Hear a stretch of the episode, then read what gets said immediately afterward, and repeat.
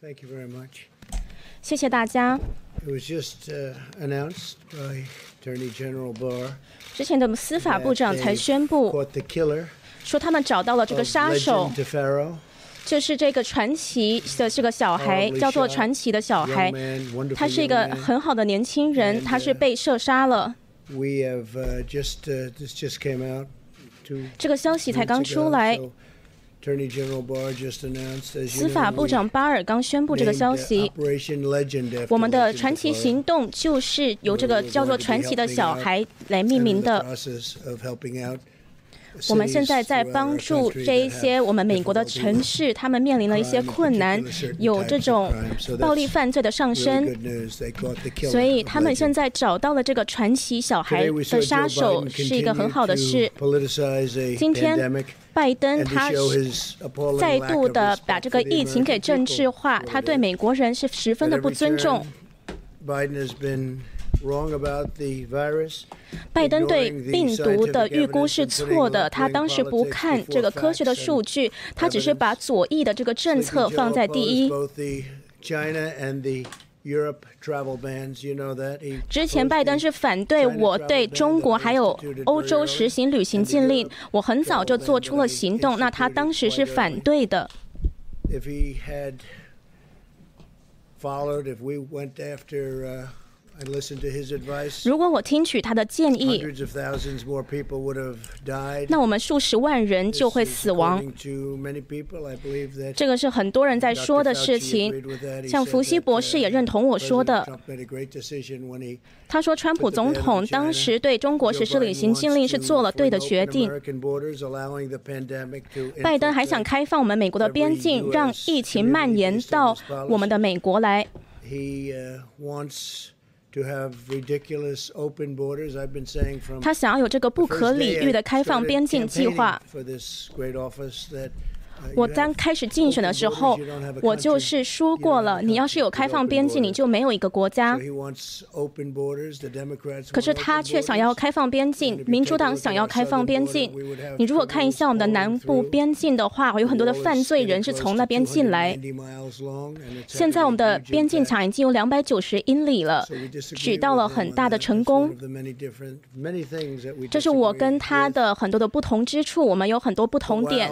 Joe Biden would allow rioters and looters 拜 and 登还会让这些 criminals 暴 and 动 millions 分 of 子、这些 illegal 抢劫 aliens 分 to 子，roam 还有 free 这 in 些 our 非法 country. 移民的暴 He wants 徒 the federal 来侵略我们的 government to 国 issue a 家。sweeping new mandate to law-abiding citizens. He wants the president of the 他想要 United 侵 States 害 with 我 the 们守法的 mere 美 stroke 国 of a 公民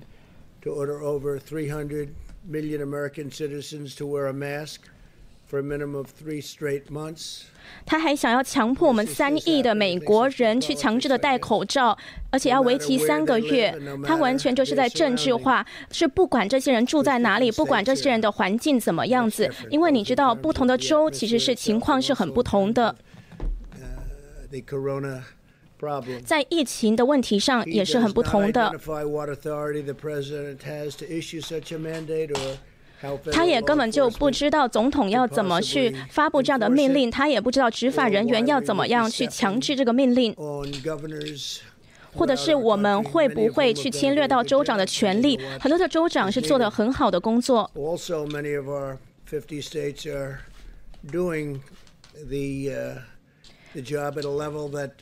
我们五十个州做的工作都是大家很惊讶的，包括有很多的外国领袖，他们是常常打给我们问我们的意见，所以我说我们的州长是很辛勤的工作着，副总统彭斯跟我还有大家都很辛勤的工作，我们现在还有 Scott 在我们的团队里，恭喜 Scott，他跟很多的州长都在合作着，还得。福西博士、伯克斯博士，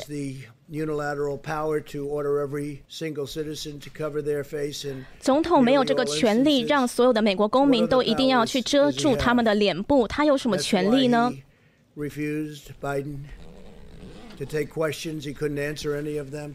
这就是为什么拜登根本就没有办法回答记者的问题，他从来都不回答记者的问题，我都会回答记者的问题。那你会觉得说他到底在搞什么？因为没有那么困难吧？他做了很多很卑鄙的事情，可是回答问题没有那么困难吧？他就是直接就离开了演讲台了。我的政府是一个不同的策略，我们是呼吁美国人戴口罩。我也说过了，这是一个爱国主义的行为。可能是很好，或者是可能没有那么好。但是老实说，戴口罩你会失去什么呢？你不会失去任何东西。那我们是说，在适当的场合就要戴口罩，尤其是要保持社交距离。如果你没有办法保持的话，就要戴口罩。你有什么好失去的呢？当然，就是取决于各州的州长去执行。我们是给予他们一定的自由的权利。我同时也知道，说每个州的情况是不一样的，每一个州面对的情况都是很特殊的。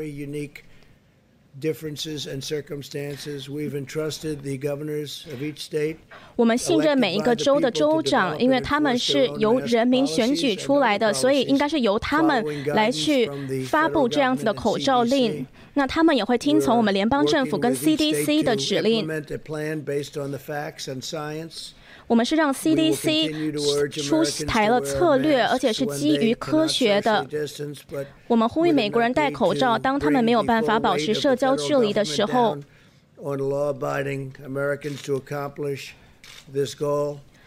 那我们也希望守法的公民都可以去遵守这个事情。不过，我相信美国的公民，美国的公民也应该拥有他们的权利、他们的自由。当然，州长也都相信他们的人民，他们会做自己聪明的决定。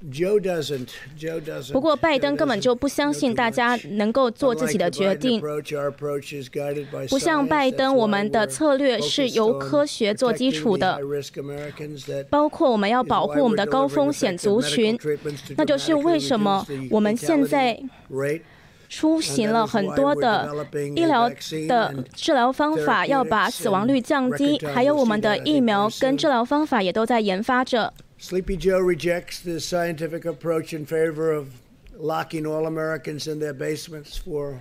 拜登现在想要把每个美国人好几个月继续的关在家里，我想是很多人连 Scott 都很反对的。他不是基于科学去这么做，他想要把这一些美国人关在地下室。那你看到很多的州长，他们也是有严格的居家令，把人们关在家里，或者是他们的公寓里。那老实说，我不觉得这个结果是好的。他们想要关闭我们的金币，经济关闭我们的学校。关闭我们的社会，而且他想要以一个联邦的层面去这么做。这会导致一个很长期的大萧条。我昨天已经出示了你们的数据，说我们现在做的多好。例如说，我们的汽车业、还有二手汽车、还有房屋的销售，都达到了一个史上的新高。这个 V 型的回归，我们之后的几天会继续来讨论。我们的经济是在回归。我们过去三个月的失业率是破了记录，越来越好。明年我们就会回归，而且可能比前几年都还要更好，因为我们要突破记录。那包括我们的股票市场的数字是破记录了，纳斯达克指数在过去的十四天已经破了十四次记录了。我们希望现在疫情已经来到了尾声，来到了最后的阶段。拜登想要关闭我们的医疗系统，让我们的死亡率上升，还有自杀率，或者是心脏病，或者是心理疾病上升。你知道，在这个事情的另外一个后果是很不堪设想的。继续的关闭会让很多人受伤，他们可能会有忧郁症，或者是他们会去自杀，或者是会滥用毒品跟酒精。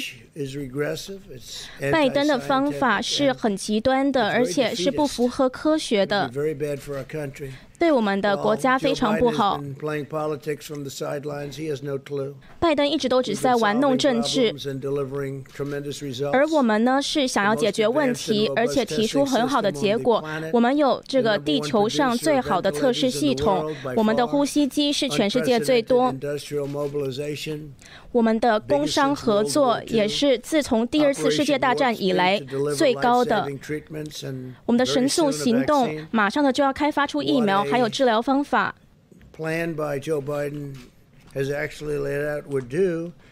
而拜登提出的计划，我们早就已经完成了，在过去几天都被报道出来了。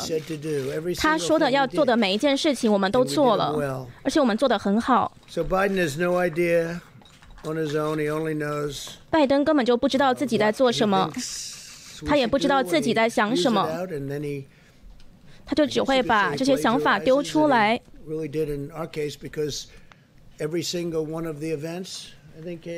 他举办的每一个活动，Kelly，我们应该可以说都是我们做过的吧？我们打击了病毒，我们不用躲在地下室里。我们要通过常理去打击病毒，继续的保护我们的高风险族群，让我们的科学得到挥发。我们很快就要有很特殊的治疗方法，还有疫苗出来。那拜登，我会告诉你说，你不要在疫情上面再玩弄政治了。这个一党的政治不是在这边要做的，这是很耻辱的一个情况。当我们在拯救生命、打击疫情的时候，你不应该要玩弄政治，想要得分。我们是为了美国人民工作，而且呢，我们是跟全世界的所有的国家合作，他们也想要向我们学习。很多你们之前说做的很好的国家，他们现在都有爆发。美国应该要团结在一起，把政治放在背后。为一个共同的好处去努力。有三个疫苗已经在临床试验的最后阶段了。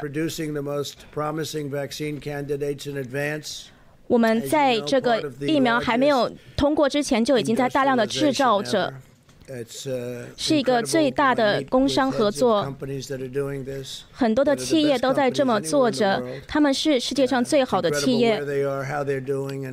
他们做的事情，还有他们做的速率，都是非常快的。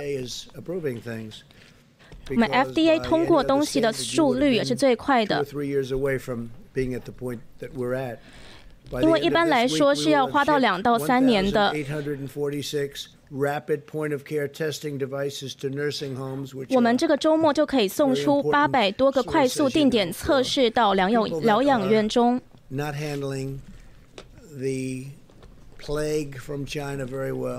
现在大家都受到了来自中国的疫情的打击。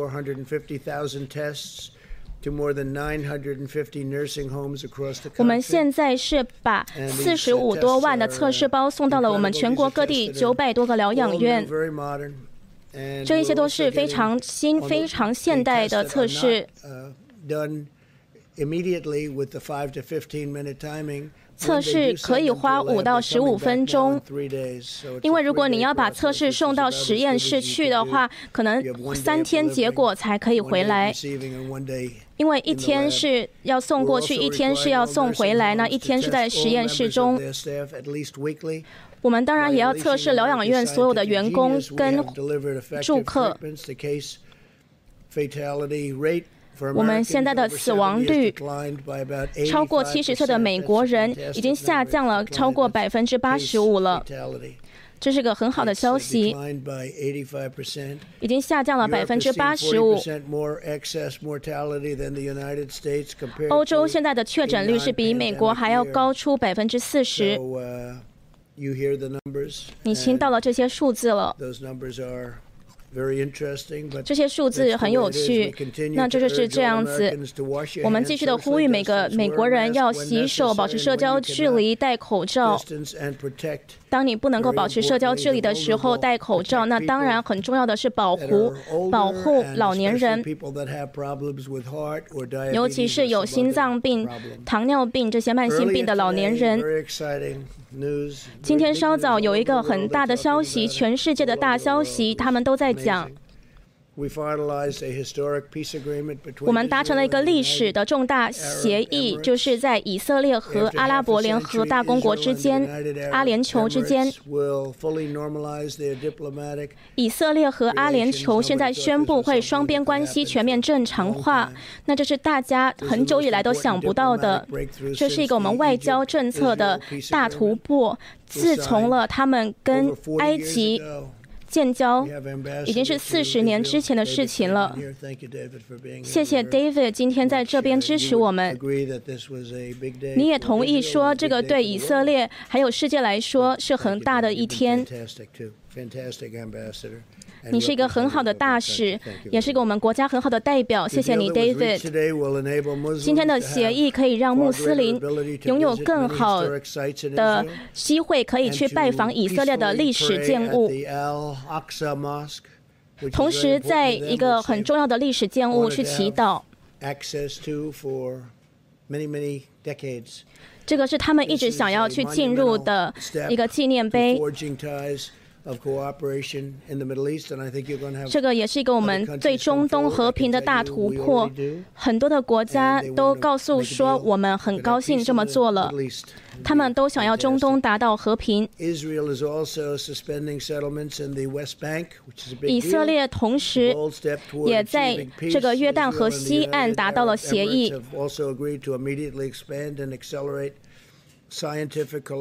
阿联酋也马上的要跟以色列去分享，他们要打击这个中国病毒的科学实验。一百八十八个国家都被中国病毒打击了。他们现在在疫苗也跟我们在合作着，有很多很好的消息马上就会出来了。我们的外交行动导致了这一次的历史上的协议，就是今天稍早宣宣布的。我们会继续的让世界达到和平，并让所有人达到繁荣。我也要谢谢以色列总理内唐亚胡，还有阿联酋阿布达比王储阿勒纳哈扬。你们都是很好的人，他们有很好的前景性和领导性。我希望之后呢，可以把他们邀来白宫，能够去正式的签署这个协议。我说大概三周内，希望可以这么做。他们会来华盛顿。这是一个很大的一天，发生的事情也很重大，这是一个很好的迹象。有很多很有趣的事情在跟其他的国家也都在发生着，关于这些和平协议。在之后的几周，你会听到很多重大的宣布。我相信大家都会感到很高兴的，对我们国家和世界来说都是很好的事情。好，谢谢。记者提问。我想要问你说，学龄的儿童还有他们的食物，当你去关闭学校的时候。很多人学生他们都没有办法去吃营养午餐了，因为很多的学区都在关闭学校。联邦政府可以怎么做来保证学校的学生还可以拥有食物呢？川普说：“我们不想要学校关闭，我们是想要学校开放的，尤其是让很年轻的儿童，尤其是最年轻的儿童，他们都是处理疫情很好的，他们对疫情是不受侵。”侵害的。我们要让学校保持开放，我们也会去资助这一些学校。那当然，如果学校不开放，我们就会直接把资金给拨款给这些孩童，给这些父母，让父母做他们想要做的事情。例如说，可能把孩子转学到另外一个学校去。因为你看到父母跟儿童，他们都想要回到学校去，他们想要生活返回常态。民主党不想要学校开放，是因为我们的这个投票所就不能被学校所利用了。这个是民主党想要做的事情，他们不想要让人民去投票。我们现在也在关注这个事情，你们都有看到这个报道，我也有看到。我们是希望学校开放的，这样我们就不会有这个问题了。你问的很好。那你如何理解以色列将会保证他的承诺，不要去吞并约旦河西岸的地区呢？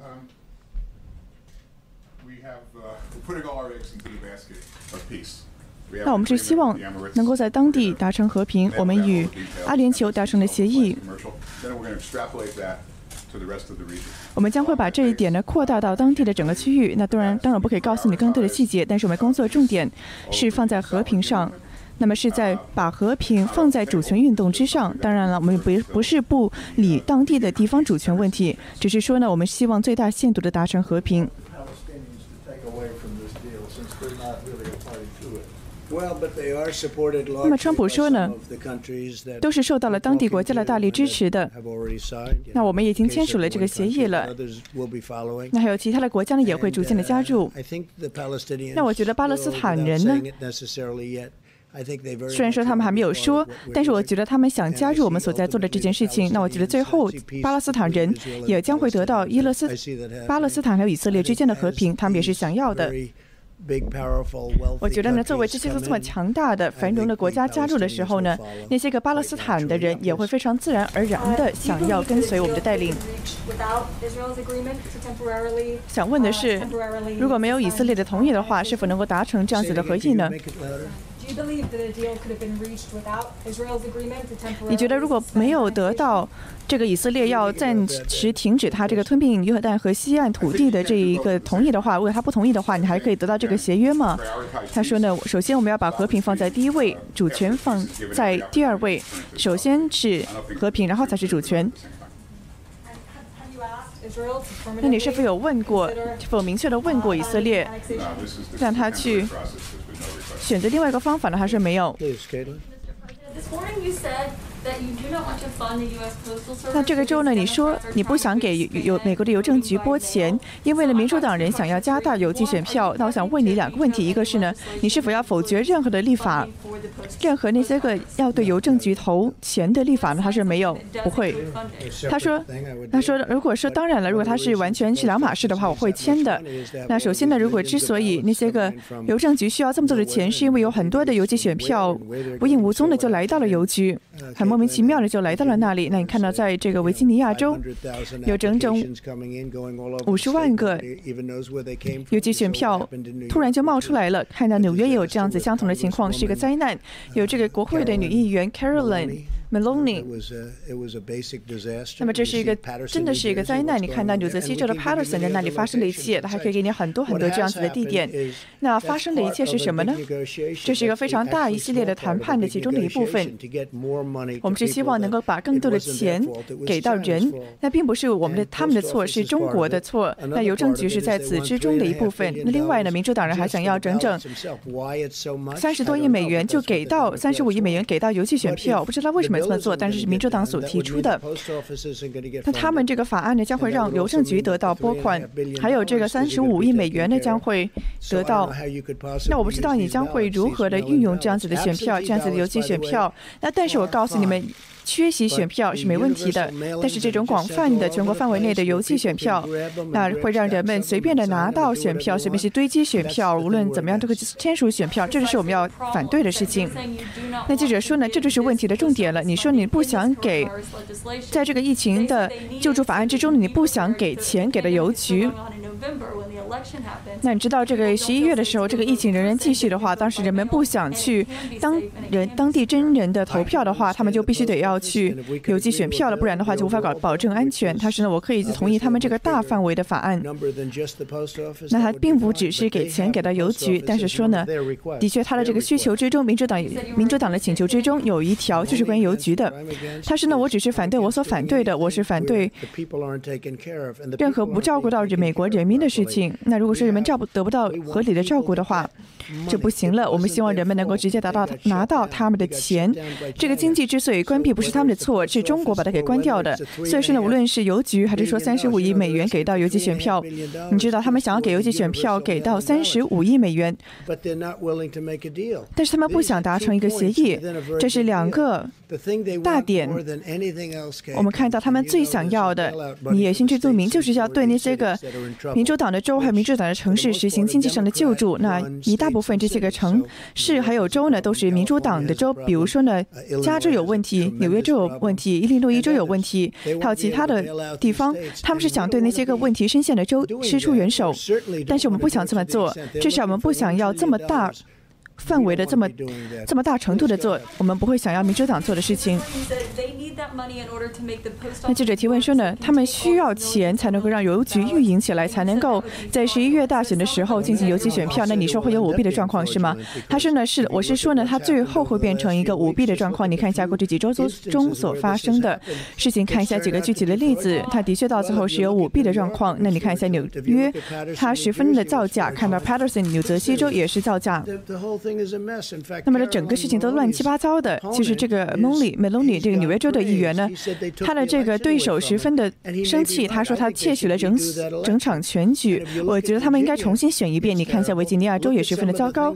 你看一下一些个在加州所发生的事情。你看一下加州，他们找到了整整一百万个不符合规格的选民。这是 Judicial Watch 这个司法观察所做出的一个报告。我们需要有个非常诚实的、公正的选举。如果他不诚实的话，那我觉得人们可能要坐下来好好想一想，真的要深思熟虑的好好反省了。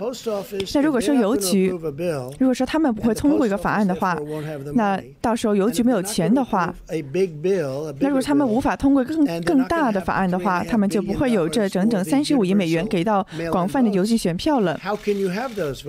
那你怎么能够这么选票投票呢？我们的意思是呢，人们要去到投票点真人投票呀，就像以前一样，这两年、三年前、四年前一样一样。他们要去真人投票，并不是说呢把这个选票给剥夺走了，而是说呢这种广泛型的、广泛型的邮寄选票是行不通的。但是缺席选票是 OK 的，你可要申请，你要通过一系列的流程，这是不同的。所以说 k a l n 我不是在说投票什么问题，我也希望人们能够去投票，只是说呢这只是要通过一个投票点，就像他们以前那样。那记者提问说：“你觉得人们觉得真人投票安全吗？”他说呢，他们将会得到。到安全的感觉，他们也将会安全。我们将会保证真人投票是安全的。我们不会花整整三十五亿美元去做到这一点。那如果说人们有一些个州，他们有这个投投寄这个投票的身份证的话，就更好了。我们是希望人们能够去投票，但他们投票的时候就。有一个人投票的时候，就是一个人投票了，就是一对一的，而不是说这个选票到处都是。你看到在维吉尼亚州有成如山堆积的这种选票，把整州陷入困局。有一些个名字呢是狗狗的名字，是一个死人的名字。那我不是说好笑才这么做的，那或许是甚至邮寄选票还会为我带来好处呢。但是我只是对此非常的明确，我只是深知这点而已。我只想一个公平公正的选举，就像所有人一样。President? 那总统先生，今天以色列以及阿联酋之间达成的合约，将如何帮助在中东受到迫害的基督教人士呢？那我觉得将会帮助到他们，这是一个非常大的开始。就像你所说的，基督教徒被一些个国家，特别是一些中东的国家受被他们迫害，所以说我觉得这个合约呢是一个非常强有力的开端。那我可以告诉你，我告诉过了，David 告诉我们整个的谈判团队，如果你看一下那些个一些个国家如何他们对待他们如何对待基督徒的，这实在是太大的耻辱了。那如果说我有信息，我有一个完全绝对的证据的话，我们所听到的一些个风声，那你知道这些个风声、这些个情报不是这么容易得来的。如果说我有确凿的证据的话，你我将会对他们做出无法想象的举动，因为他们对基督教人的对待是十分难以想象的。这是我们整个大谈判的重点之一。那当这个国家加入我们的时候，比如说呢，阿联酋，它也十分强壮的与我们站在一起。那包括针对基督教，因为在中东的，基督教并没有受到很好的对待，他受到了非常糟糕、非常不公正的对待。那这是犯罪行为。那很多年来都是如此，我觉得这是一个非常好的问题，这是一个非常不公正的情况。那记者提问：那有风声说，有官员说呢，与这个中国有第一阶段的贸易的在谈判。那问的是，如果说把这个 TikTok 还有这个微这个微信，你是否会在行政条令中加入到他们呢？他说，我们有一个在九月十五号的红线，那无论是微软还是说其他的谈判者。呢，都要遵守这个期限。那我们是说过了，美国的财政部将会从这次的收购之中，从这次的谈判之中呢拿到一笔钱。我们所希望达到的是一个完全的安全。那的确在九月十五号是一个截止日期。所以说呢，我知道微软还有其他的公司都十分的感兴趣，但是这是我们的截止日期，他必须要证实这是完全安全的。我们不想要任任何的信息流入到中国。我们已经经历了这么多的，我可以告诉你。我刚才，你刚才也提到了这个第一阶段的与中国的贸易协议。第一阶段的贸易协议十分的有趣的，这个状况十分有趣，因为你在听到史上最大规模的这个玉米还有大豆、牛肉的订单，这是前所未有的。所以说你要也想一想这方面。那我本来，你看到我的态度了，你看清楚我的态度了。我现在与中国的态度十分的不友好。但是他的确买了很大一笔的单订单，我们的农民十分的开心。但是他们看到他们在这次大疫情中所做的事情，这个来自中国的瘟疫。真的是让我改观了，让我的感觉完全改变了。虽然说是个非常棒的贸易协议，但是我对此的感觉已经变化了。我们看到我们的中西部的农民，他们看到了史上最大规模的订单。有有人今天告诉我说，的是整整百分之四十，他们现在卖的东西百分之四十都是去到了中国。所以说呢，或许他们只是想，中国只是想让我要改变一下我的想法吧，因为你知道我的态度就很明确了，我对中国的态度非常的明确了。那一直都不是，那过去这段时间呢，没有很好，对他们的态度没有很好。那也就是中国的公司买的了，那到头来就是中国了。那最后呢，这个贸易协议呢，一定要对美国有大有益处，同时要保证非常安全。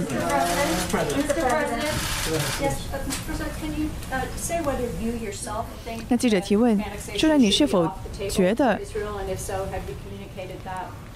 你是否向以色列提过要剔除这个所谓的不在约旦河进行吞并的这个条件呢？他说呢，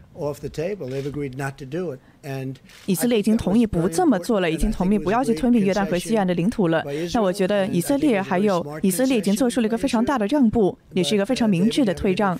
那 David，你有什么想要补充的吗？他说呢，记者提问说呢，今天这个总理他十分的明确，他觉得这是一个暂时的暂停。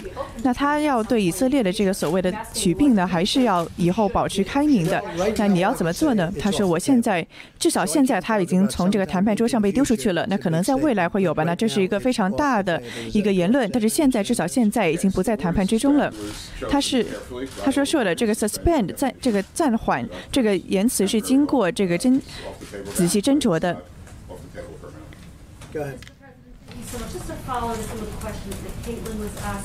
那再问一下 k a t e n 刚才一个问题，你说你想要一个精确的投票。那是否要他们撤回以前一些个政策呢？去防止延迟呢？他是完全不会这么做。我希望邮局能够正常的运营。那非常有道理了，这本来就是常识。如果说他们需要处理数千万的选票的话，这种突然无厘头冒出来选票的话，他们当然需要更多的钱了。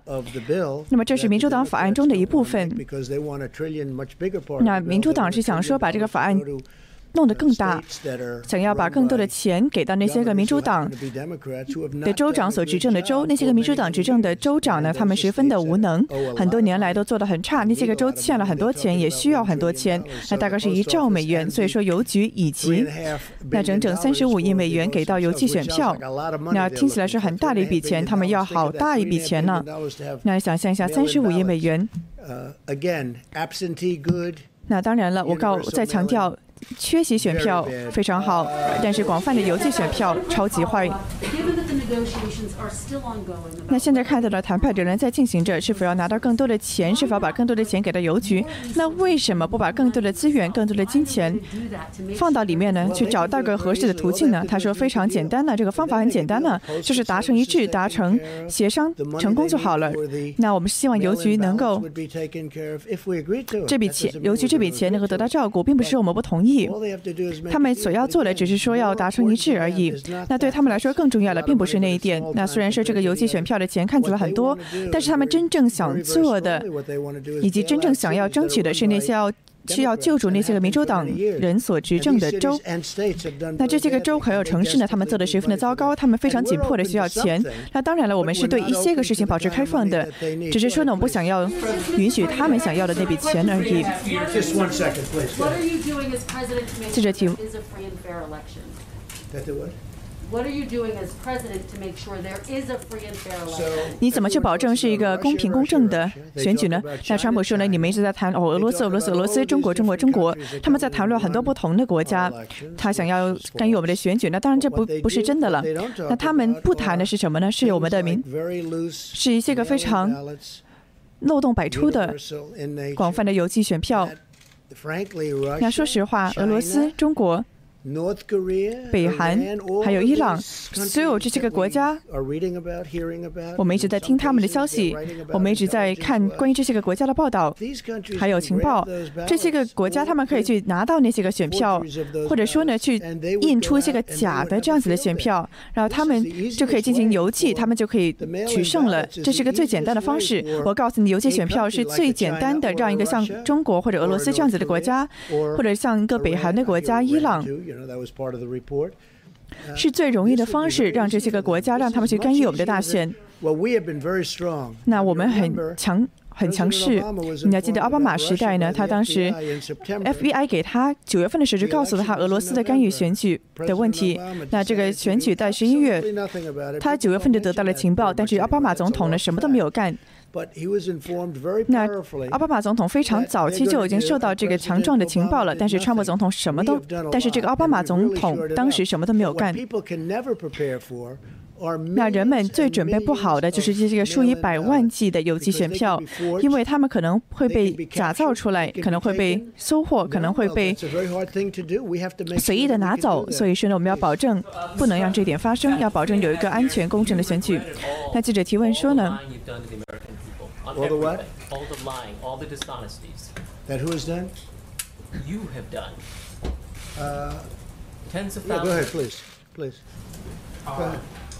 那么刚才有个记者是提问说，你好像过去三年中一直在说谎。那川普总统说下一个问题。Uh, 那记者提问说呢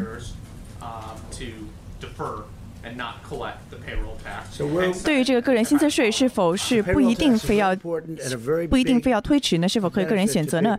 他说这是一个非常大的事情，对人们来说是一个非常大的益处。我们希望公司能够强壮，而现在是想把这个钱直接返还到人们的手中。这是个非常大笔的钱，我们正在照顾它，正在处理好。这笔钱将会直接的进入到人们的手中，将会直接给到公司中的工人。那这是一个个人薪资税的减少那这是一个非常大的数额将会直接把这笔钱呢返回到公司的员工手中。那记者提问说这个公司是否可以选择去继续收这一部分的税呢？他说呢在九月一号当我得到我的工资支票的时候那川普总统说呢这个最有可能的是呢这个雇主将会先把这个税给收上来然后再把它给返回再把它给给到员工。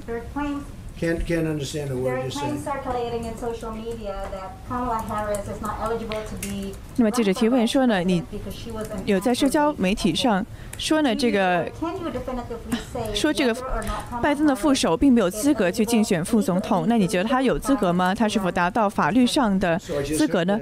他说呢就像你所听到的我今天所我今天听到了这个消息说呢这个贺锦丽并不符合标准。那那个写出这一个文章的律师呢他十分的有才华他十分的有资历。那我会假设呢那些个民主党可能先正式的选上贺锦丽之前会先看一下这篇文章吧。那他是在说呢这个贺锦丽并没并不回并不那记者是说呢？那记者提问说呢是说这个贺锦丽的父母好像没有合法的居留权是否有这样子的事情呢？那川普总统是我刚刚才听到我对此并不知情。Recently said that you or she is hoping that you might be able to deliver 那记者说呢 a speech in front of the UN General 有风声说你想要在联合国的理事会真人的发表演说吗？你是否可以确认一下呢？他说是的，我正在考虑会直接的去到联合国发表演说。那很多人都可能不太想去吧，因为他们因为这个疫情的缘故嘛，不太想去到那里。但是我正在考虑，我觉得这是一个合适的选项。如果说能够做的话，我就会直接这么做了。那这不会是像以往的演说一样，因为有些个国家它并无法.去无法去面无法去面对这个问题，因为有些个国家呢，他们是要无法去逃避一些个问题，因为他们在面对这个病毒。那或许我会采用另外的方式去得到这去做这个演说，但是我或许想要去联合国的总部直接直接这么去发表演说吧，我觉得能够更好的代表美国。那至少我也觉得是我的一个使命，作为一个美国的总统，要去到联合国的总部去发表一篇重要的演说。那他说，就算这个整个地方都是空空如也的，那怎么办呢？他说不会是空空如也的，将会有不同的代表代表不同的国家。但是我也可以理解，你知道这个时机比较艰难，让其他国家都来到这里。我知道他们都很想要来，已经有人打电话给我了。他说呢，非常想要来到这里。如果你想的话，我就会来。那我说哦，你不一定非得要来了。其实，那这个房间呢，这个大会堂呢，或许会有一个在就像在这个简报会里面的一样一个距离的条规。那如果说我们把所有座位都打开的话这个简报是会会非常的拥挤但是我们现在有这个座位中间的间隔所以就可没有问题。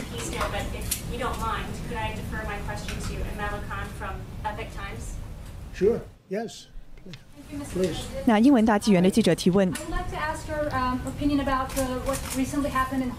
我想问一下最近在香港发生的事情，最近在香港对记者自由的打压，以及黎智英的逮捕。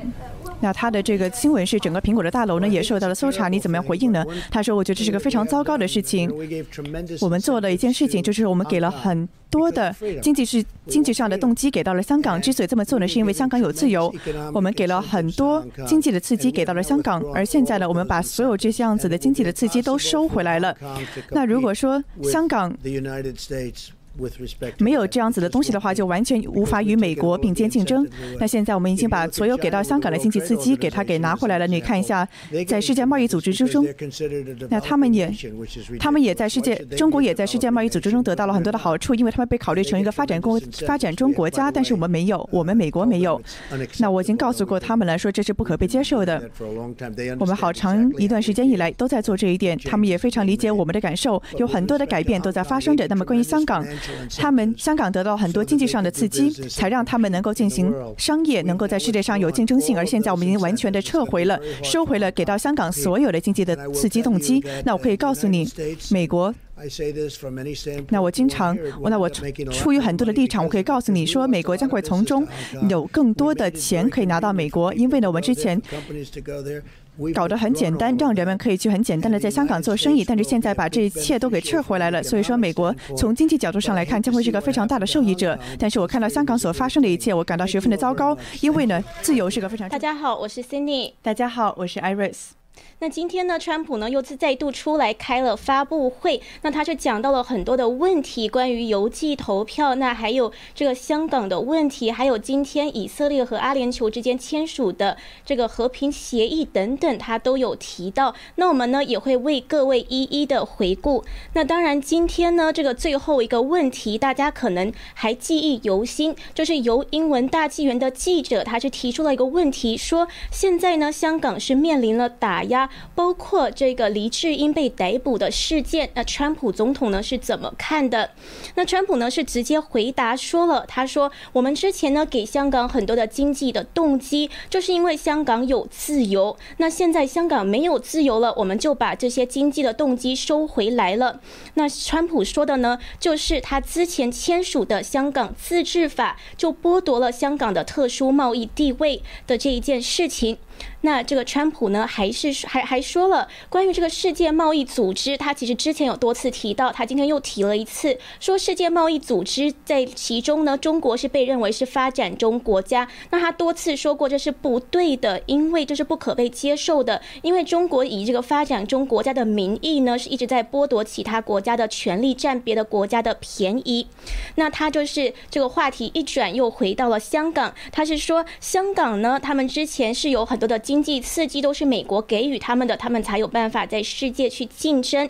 那之前呢，美国呢是让大家都很简单，就是美国的企业也很简单，都可以去香港做生意。那他说，现在剥夺了香港的贸易地位了之后呢，美国呢其实还可以是获利比较多的。他。当然呢，最后面又说了，他说我对于香港的情况是感到很难过的，因为他知道自由的重要性，而他可以去体会到香港人民现在缺失的自由的这种苦痛。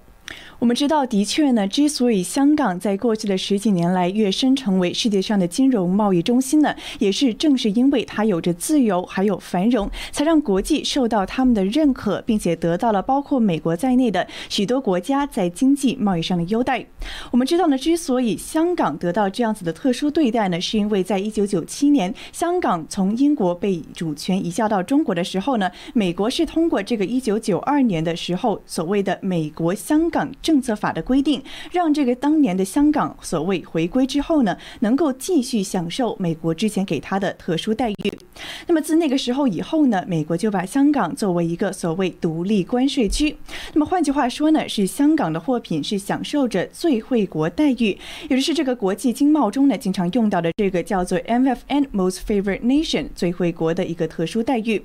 那么因此呢，比如说这个美中贸易战打响，香港其实是独善其身，并。并不受影响的。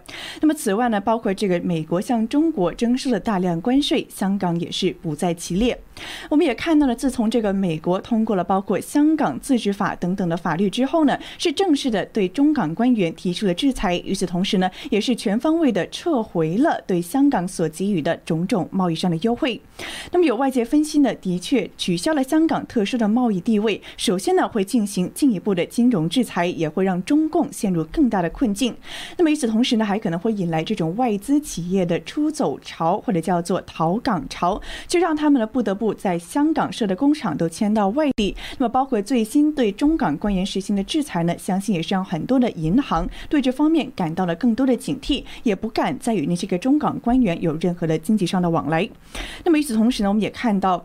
这个川普今天也是再次的强调说，虽然说看到香港的情况十分的令人揪心，十分的糟糕，但是与此同时呢，美国可谓是能够得到一部分的利处。就是说呢，香港作为一个如此庞大的金融贸易中心，的确是吸引了很多的经济上的投资。那么一旦把对香港的特殊对待撤走之后呢，也就意味着说失去了这一个所谓的一边一边的港口。那就是比如说呢，香港它一半是中国大陆，但又好像不是中国大陆才有这样子的贸易。那现在。香港这个地位失去了，也就意味着很多的企业不得不在外国寻求建厂，或者说呢，直接就留在美国等等的地方。那么换句话来说，对美国的经济是有好处的。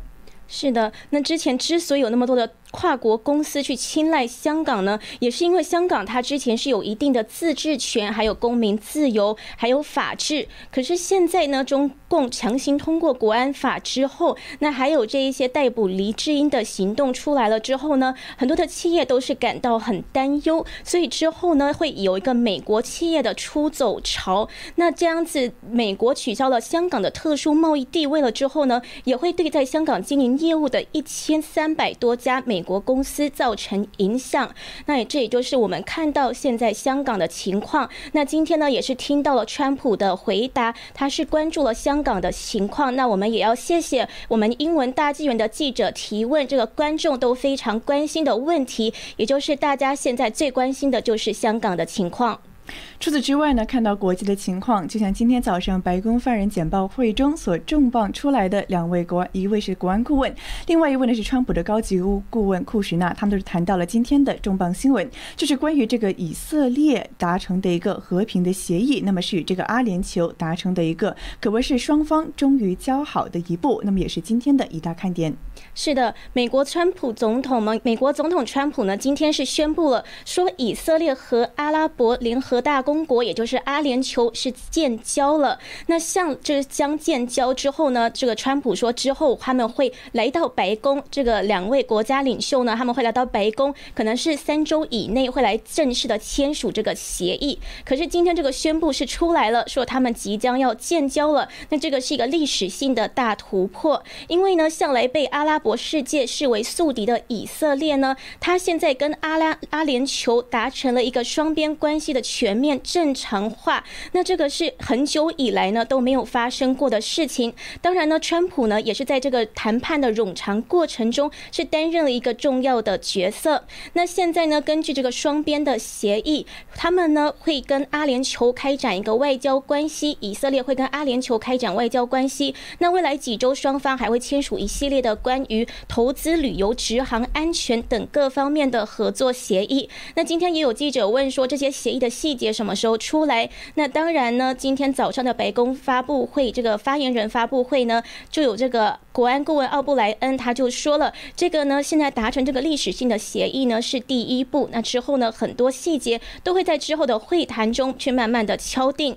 那美国总统川普呢，也是今天和以色列总理内唐亚胡还有阿联阿。联酋的阿布达比王储阿勒纳哈扬呢，是今天透过电话敲定了这个协议，那是非常令人高兴的消息，因为这个协议促成了中东的和平。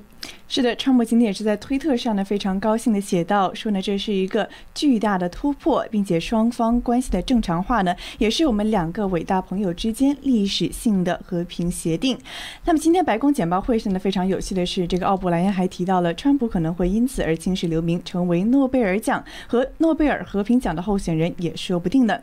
那么除此之外呢，我们知道在这一次的和平协议之中呢，非常大的一个重点是，可能是作为条件之一，以色列呢，他将宣布就是要暂停吞并部分的这个约旦河西岸地区的计划。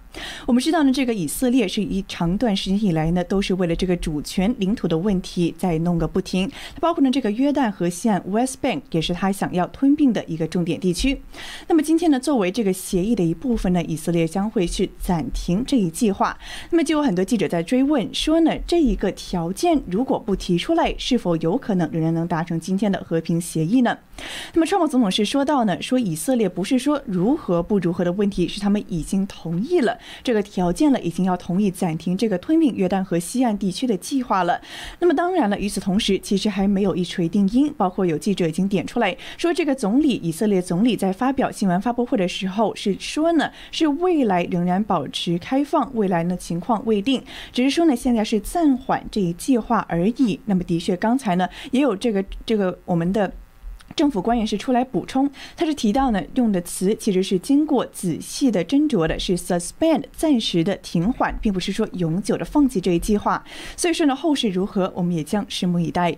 那今天还有记者提问川普总统说，今天这个以色列和阿联酋达成这个历史性的和平协议，那这样子川普帮助他们达成这个和平协议，是给巴勒斯坦怎么样子的信号呢？那川普是说，其实呢，我看到巴勒斯坦的当局呢，我感觉他们是也很想要加入这个协议的，他们感觉也很想要深深入其中。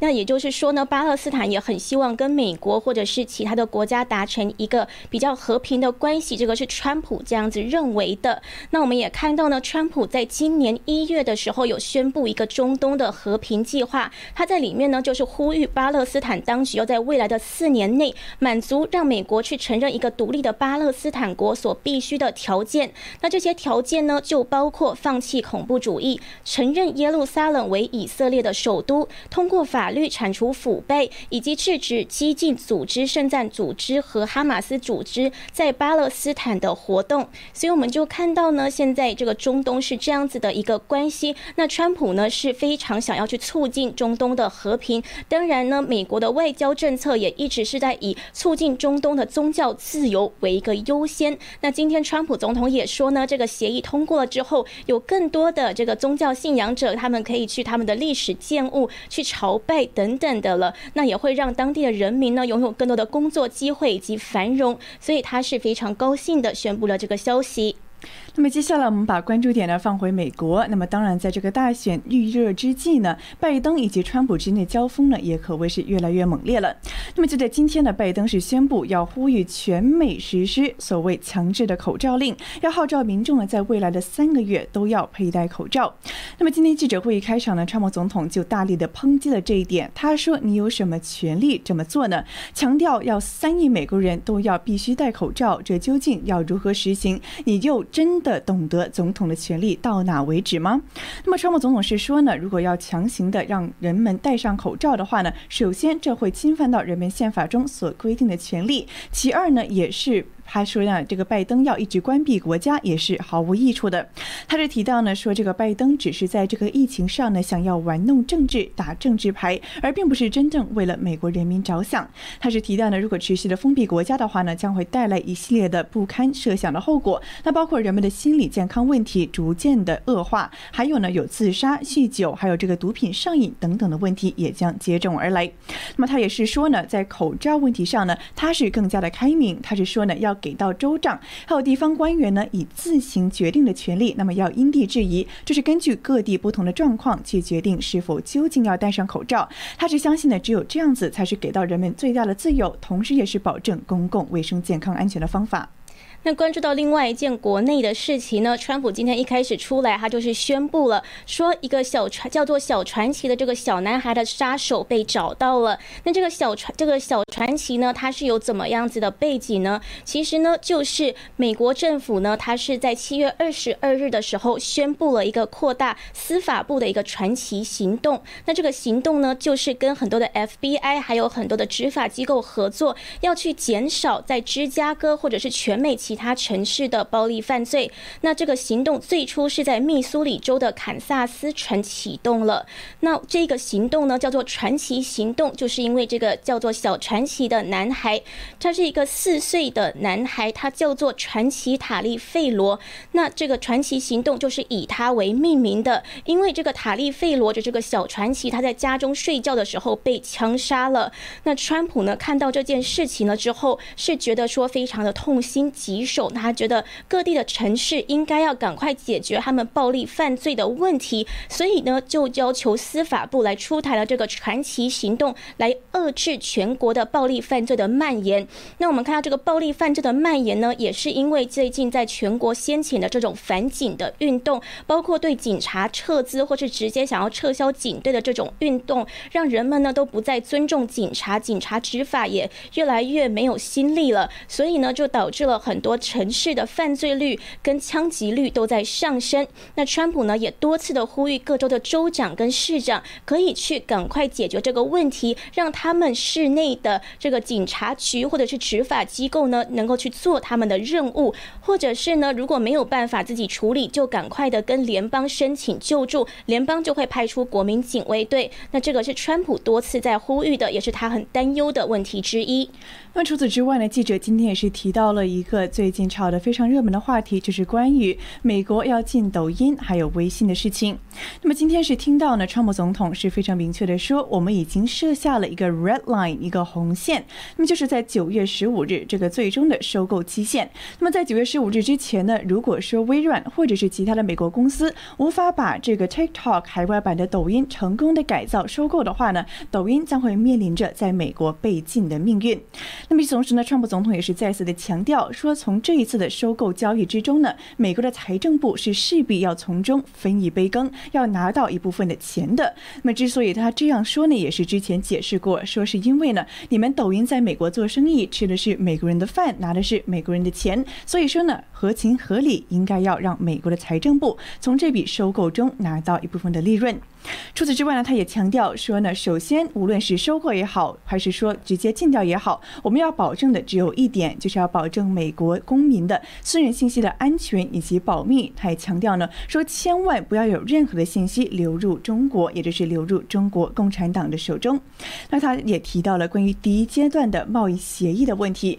我们也知道呢，的确第一阶段贸易协议呢是为美国带来了很大经济上的利处，包括今天川普总统所强调的是在这个。农业上如何帮助了美国的农民？包括他是说呢，史无前例的这么大笔的订单让到美国农民呢，可谓是非常的喜滋滋。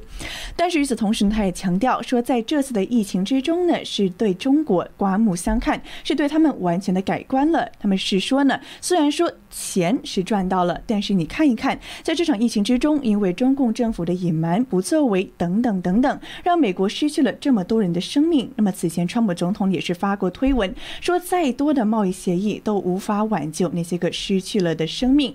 所以今天是看到呢，川普总统是再次的强调了这个生命、人命在钱之上的这个理论，是说呢，就算你们钱拿的再多，但是呢，这个道德包括这个生命的意义是远远来的更加重大。那川普也是就直接说了，你们可以看得到我态度的转变。我之前呢，贸易协议呢，我是对中国呢是觉得还 OK 还不错的，因为他们跟我们买了大量的这种玉米、大豆还有牛肉等等的。可是呢，在这个疫情过后之后，我的态度转变了，我现在对他们的态度很不友好。他就直接这样子说了。那当然呢，这个也不是新鲜的话题了，因为他一直也都在说他对中国共这个态度是非常不友好，他不满意。他已经强调多次了，那今天呢，他是又再度提了一次。另外呢，我们看到这个关于联合国发表演说的事情，是有一个记者今天提问了。他说呢，川普是不是亲自会去九月的联合国大会上致辞呢？因为我们看到呢，联合国今年是成立满七十五周年，那九月就是规划了为期一周的庆祝活动。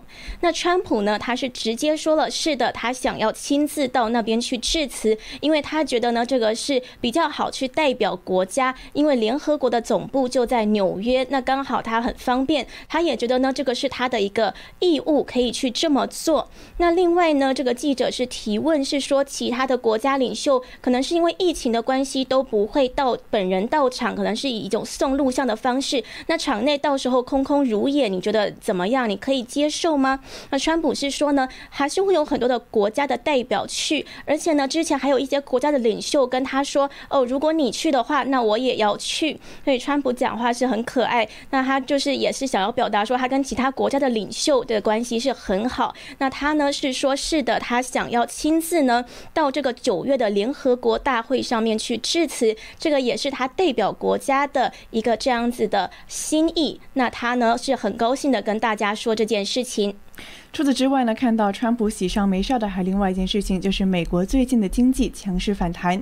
那么在昨天的记者会上，他是用了这个 V 型触底反弹这个词。那么在今天，他也是强调了说，在这个股市上，包括纳斯达克指数呢，是在过去的半个月中连续的破纪录，也是预兆着美国在第四阶段的这个经济季度，包括在明年的财年之中呢，是有个非常出色的表现。